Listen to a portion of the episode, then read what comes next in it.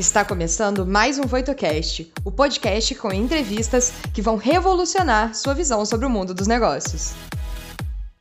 Olá pessoal, sejam todos muito bem-vindos. Eu sou o Júlio Briales, especialista em excelência operacional e transformação organizacional e professor de PCP e administração da produção.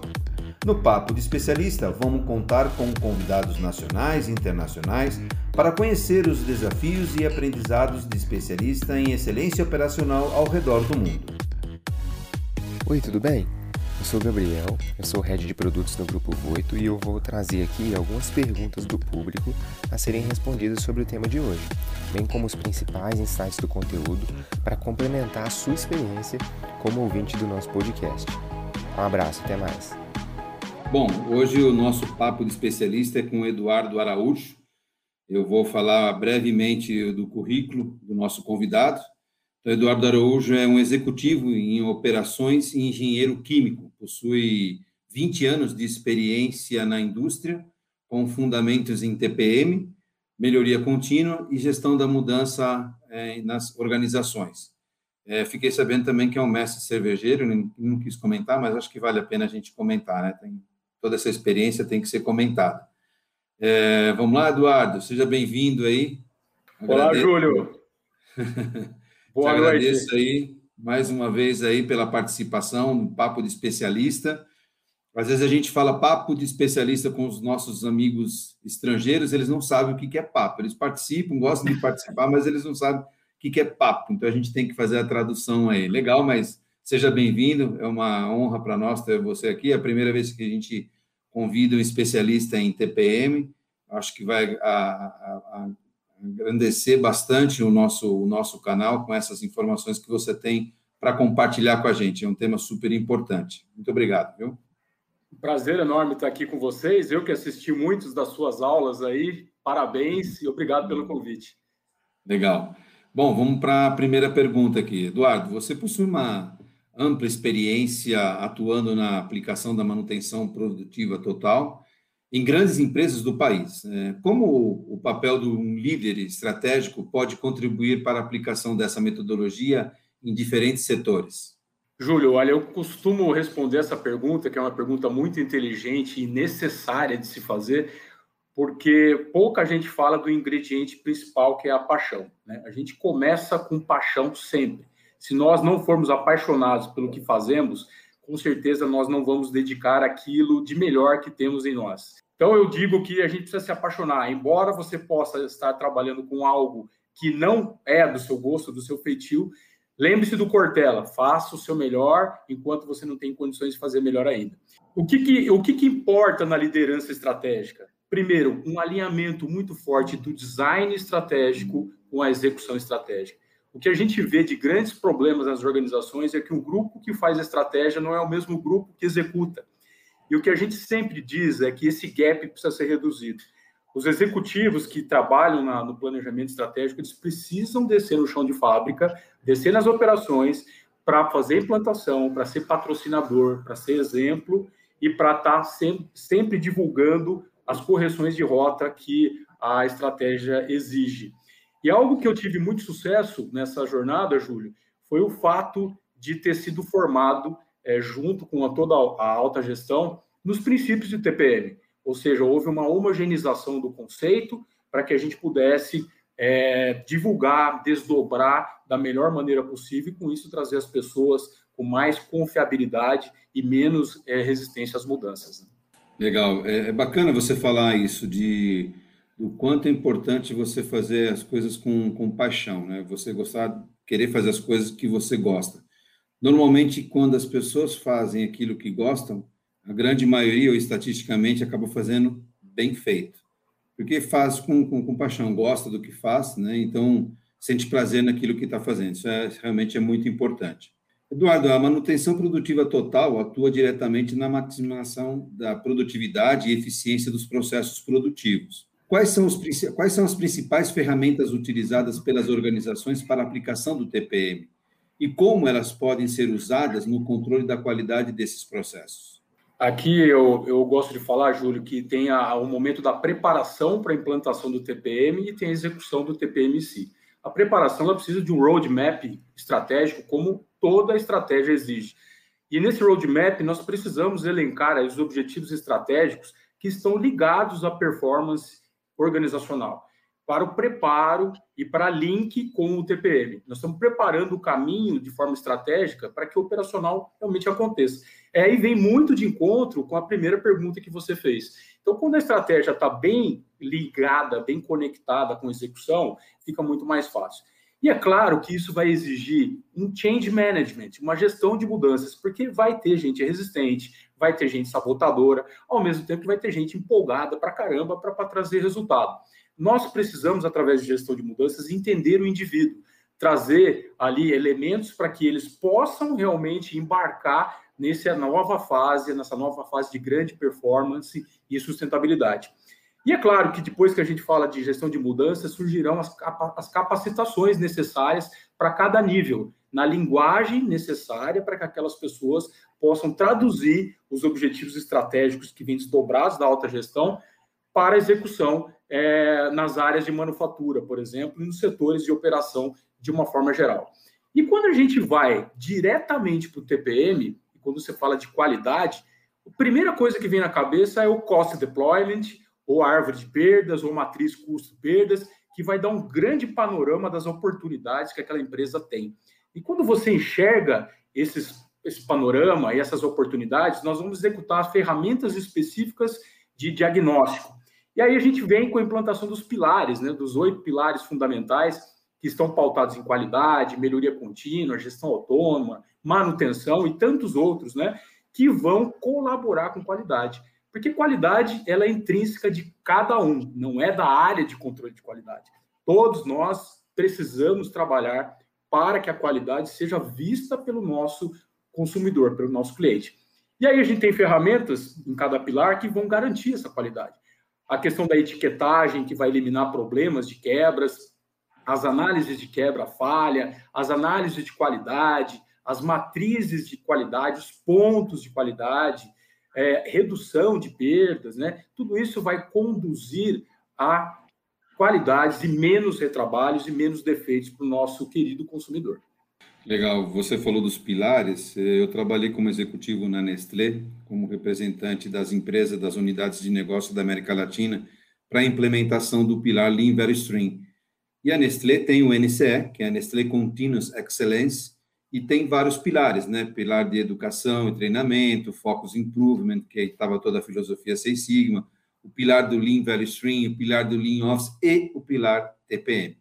E tudo isso começou lá em 2006, é, na fábrica de Marília, na fábrica de biscoito, e eles começaram juntos os pilares, tanto o pilar de TPM como o pilar de Lean Valley Stream. Então, é, eu, eu, tive essa oportunidade de trabalhar nesse, nessa equipe no desenvolvimento de todos esses todos esses materiais didáticos para implementação e é fantástico quanto que, que a Nestlé investiu na implementação desses pilares. Né? Então, realmente é, é, enche os olhos de ver empresas que sabem reconhecer o valor dessas filosofias e implementam essas filosofias como devem ser implementadas, com recursos e assim, né? É muito, muito bacana empresas que têm esse porte que implementam dessa maneira. Legal. É, Eduardo, o TPM tem sido utilizado principalmente para impedir que ocorram situações indesejadas né, na produção, como paradas corretivas ou entregas atrasadas.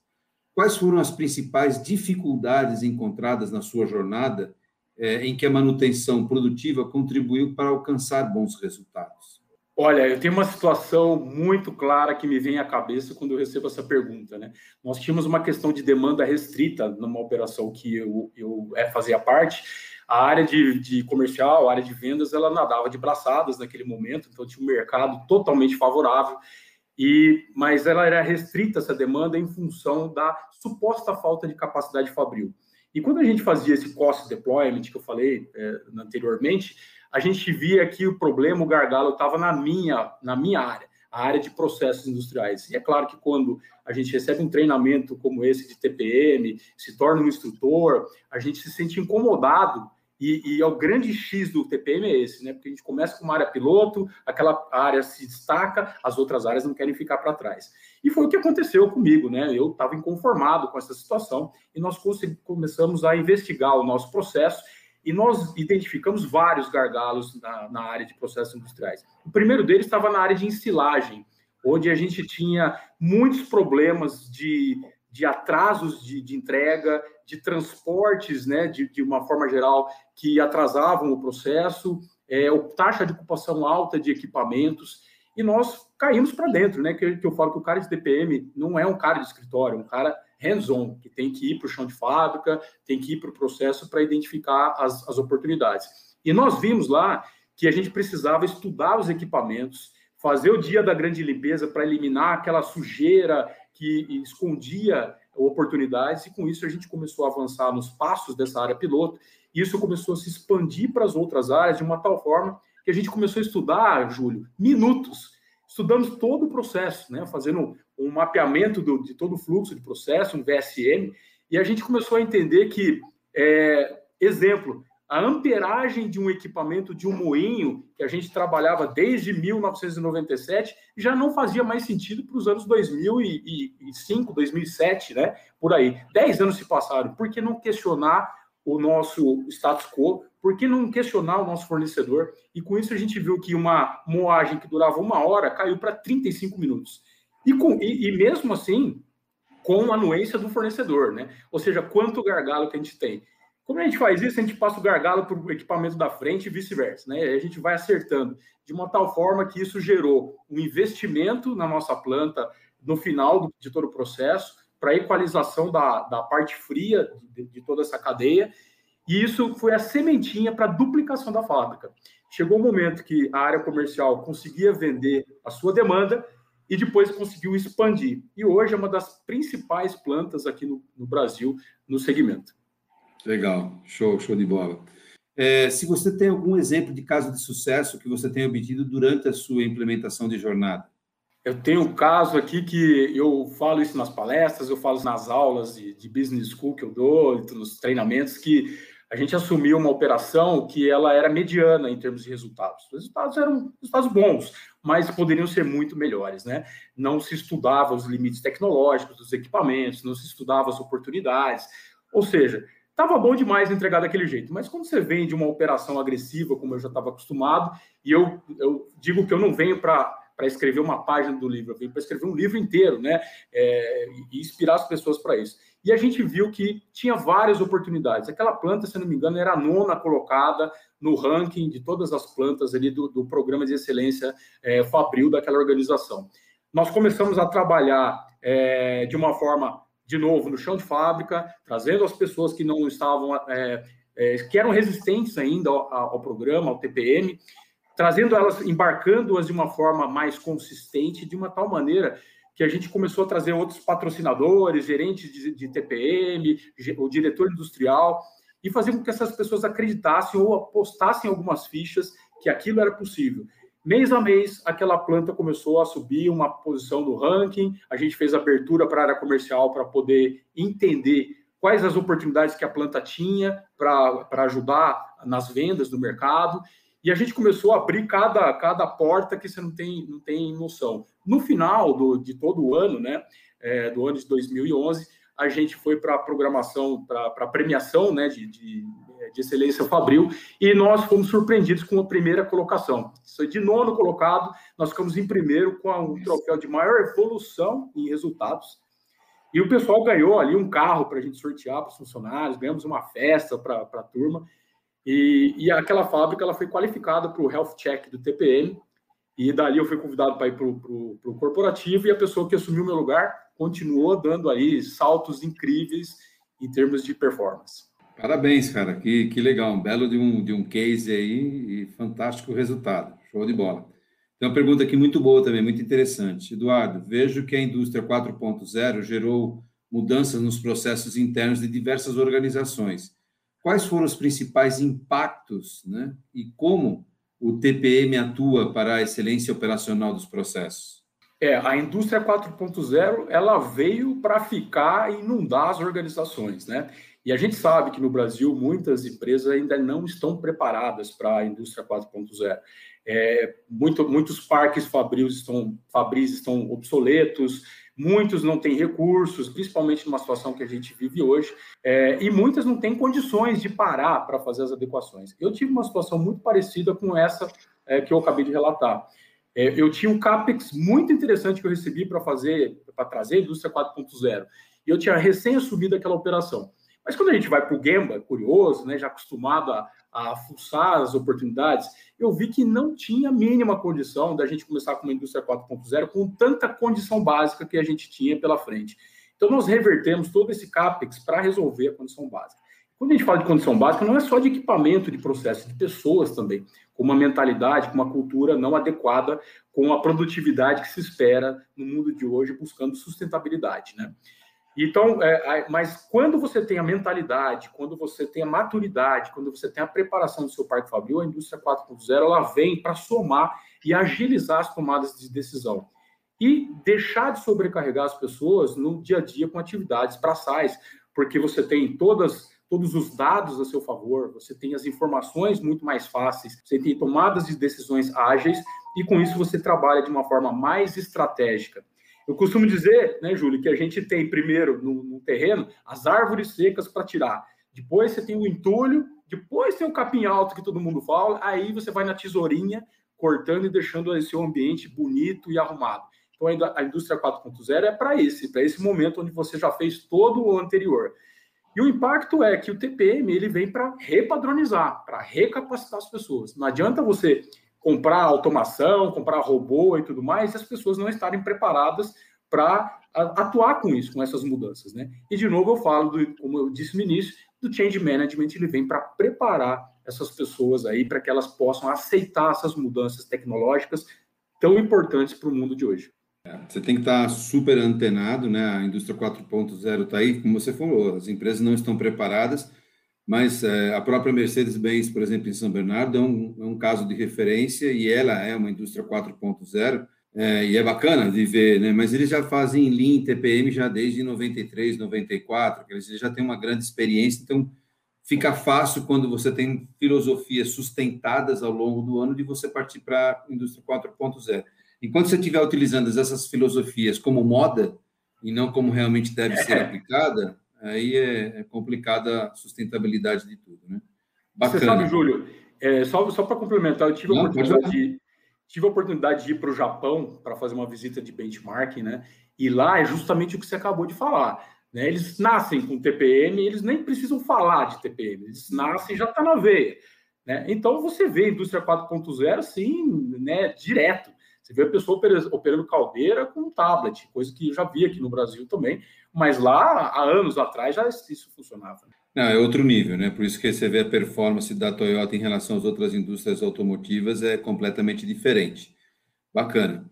É, Eduardo, quais é, os indicadores podem ser utilizados pelos líderes para identificar se em diferentes áreas os resultados da implementação do TPM foram efetivos? Bom, a gente tem que ter ali na cabeça sempre a trinca de zeros, né? Que é o zero defeito, o zero falha, zero acidente. Quando você tem isso, você tem um desdobramento de tudo mais. Os indicadores dos pilares, por exemplo, eles vão trazer para vocês os meios que estão sendo trabalhados por cada pilar para que os resultados possam vir.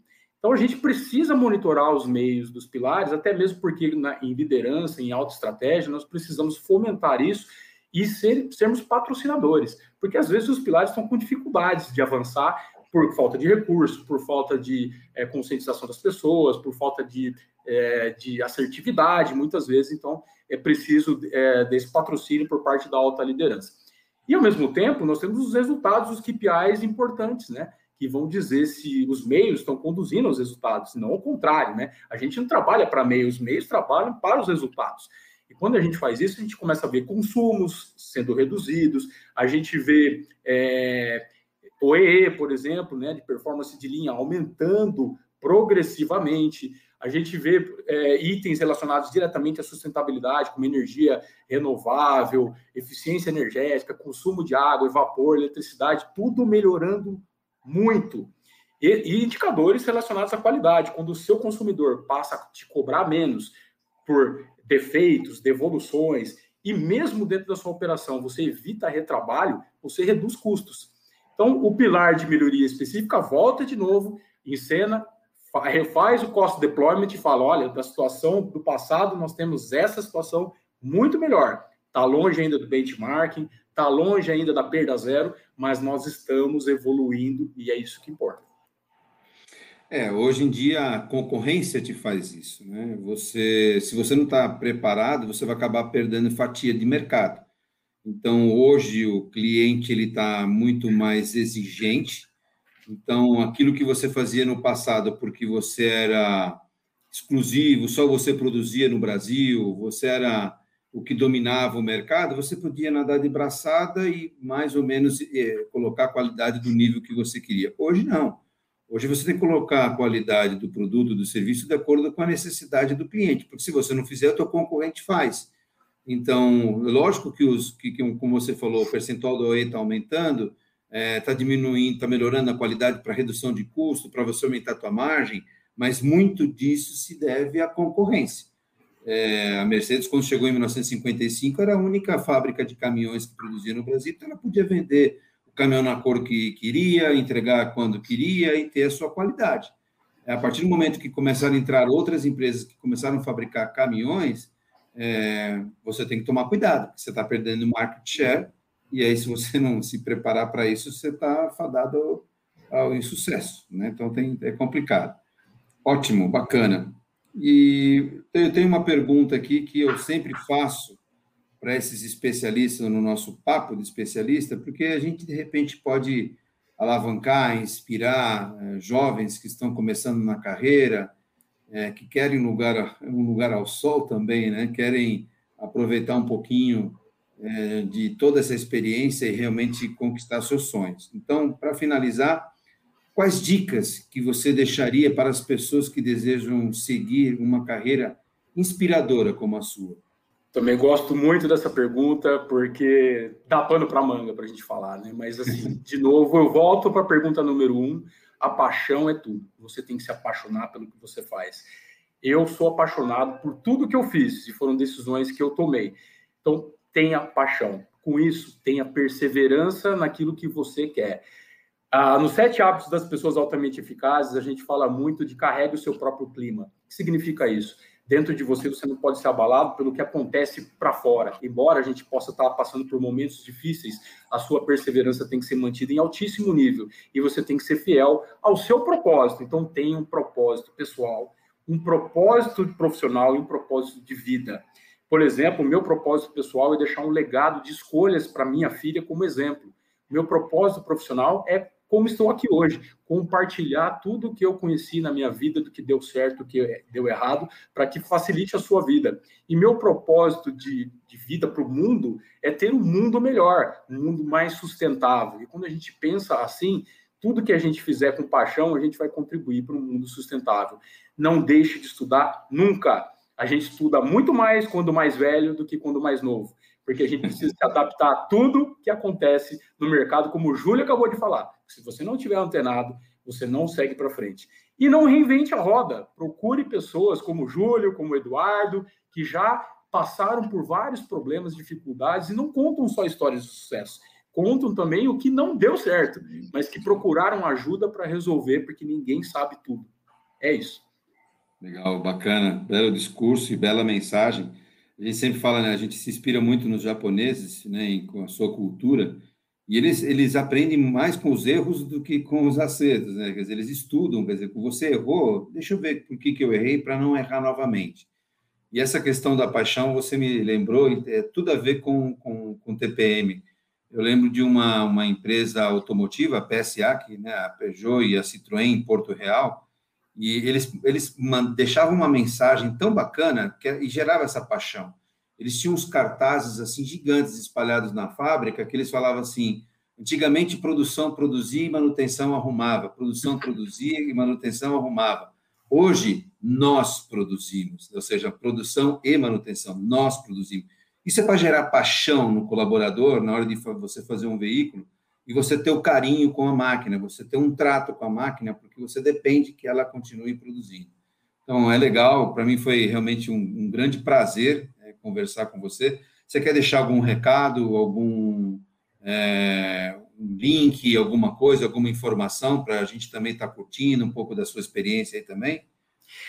É, Júlio, a gente gosta de estar compartilhando conhecimento, né? Eu estou sempre aí nas escolas, nos business school, mas eu tenho um site também que é o www.performakers.com.br, que lá a gente fala um pouquinho sobre toda essa filosofia, a gente oferece mentoria para as pessoas que estão com dificuldade de, de achar esse caminho, não ficar batendo aí na, com murro e ponta de faca, né? Fazer algo muito melhor. Cara, é, bom, eu só posso te agradecer mais uma vez por você ter aceitado o nosso convite. Para nós foi uma honra, é, foi bem esclarecedor, como eu te falei, é a primeira vez que a gente é, convida alguém, algum especialista em TPM, para falar é, sobre essa filosofia. E mais uma vez, muito obrigado aí pela sua presença e pelas belas respostas aí que você passou para a gente. Tenho certeza que muita gente vai aproveitar. O Gabriel sempre aproveita, sempre anota tudo, sempre fala bastante coisa. Foi muito legal. Gabriel, quer voltar aqui para a gente dar os últimos recados aí?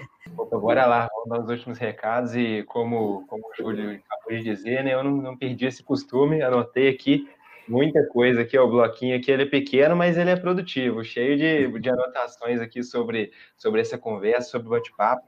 Eu só, assim, né, um, um insight né, principal, assim, que eu tirei aí do bate-papo, acho que essas dicas, principalmente em relação à a, carreira, nessas né, dicas finais que o Eduardo trouxe, e até iniciou nessa questão da paixão, uma coisa que eu acredito bastante também, acho que é muito importante para um profissional é, em qualquer área, né? Então, para poder conseguir trilhar uma carreira de sucesso, conseguir passar por esses pontos é extremamente importante né? E em termos de TPM, acho que foi como o Júlio disse, assim, né? O nosso primeiro bate-papo sobre, é, a gente conseguiu trazer uma visão geral muito boa, trazer assim, né, para quem ainda não conhecia aquele aperitivo para poder querer buscar, aprender mais. E anotei que eu acho uma coisa que foi muito interessante, assim, que eu consegui perceber é, ao longo de todo o bate-papo, né, é que para que a gente consiga fazer a implementação do TPM, implementação dos pilares, aplicação de ferramentas, trabalhar com bons indicadores, é uma coisa que você citou bastante durante o, a conversa, Eduardo, é essa questão né, de o, restauração das funções básicas, né? Primeira vez que eu ouvi isso foi até agora, né, nos conteúdos que a gente vem trabalhando aí no ano passado relacionado à WCM, a WCM é prega muito essa questão também, né, de, ah, o primeiro passo de qualquer pilar que você vai aplicar lá é restaurar as condições básicas, né? Não é, não é à toa que tem muita relação com TPM também, tem muita relação com o Lean, né? E aí mostra a importância de, o, da, da ferramenta, da filosofia 5S, né? E de que, né, não só aplicar porque está na moda, né? Como o Júlio comentou até no momento, mas você saber qual que é o propósito daquilo que você está fazendo com o 5S e qual que é a importância daquilo para você é, expor os problemas, né? E depois você conseguir trabalhar com melhorias em alto nível, que nem você disse, olha, no, no case que você comentou, né? A gente trabalhou fazendo a limpeza geral, restaurando condições básicas para depois a gente trabalhar na melhoria de minutos, que é uma melhoria já muito mais difícil né, de você trabalhar uma ação e gerar aquele resultado, né? Então, a importância do, do 5S aí para você conseguir gerar um bom resultado né, dentro de um projeto de melhoria. Né?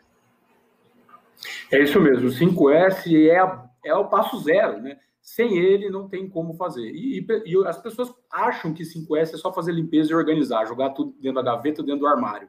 Né? Ele passa um, dois dias, volta tudo de novo. É um negócio muito mais complexo do que isso, apesar de ser uma ferramenta simples, mas ela é muito deturpada por grande parte das pessoas que não entende que é um processo passo a passo, com auditorias, com conscientização, com planos de comunicação efetivos. Né? E não acaba nunca, o 5S permanece sempre. Exato. Por isso, por isso eu sempre digo, né, que o 5S não é uma ferramenta para deixar as coisas bonitinhas em cima da mesa ou deixar as coisas bonitinhas na prateleira.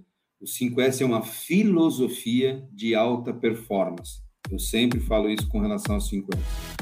Legal, bacana aí, mais uma vez aí. O que você achou do episódio de hoje? Não se esqueça de dar o play no próximo e nos seguir na sua plataforma de podcasts favorita para não perder nenhum episódio novo. Ah, você também pode nos seguir nas redes sociais. Os links estarão na descrição desse episódio. Nos vemos em breve. Até lá!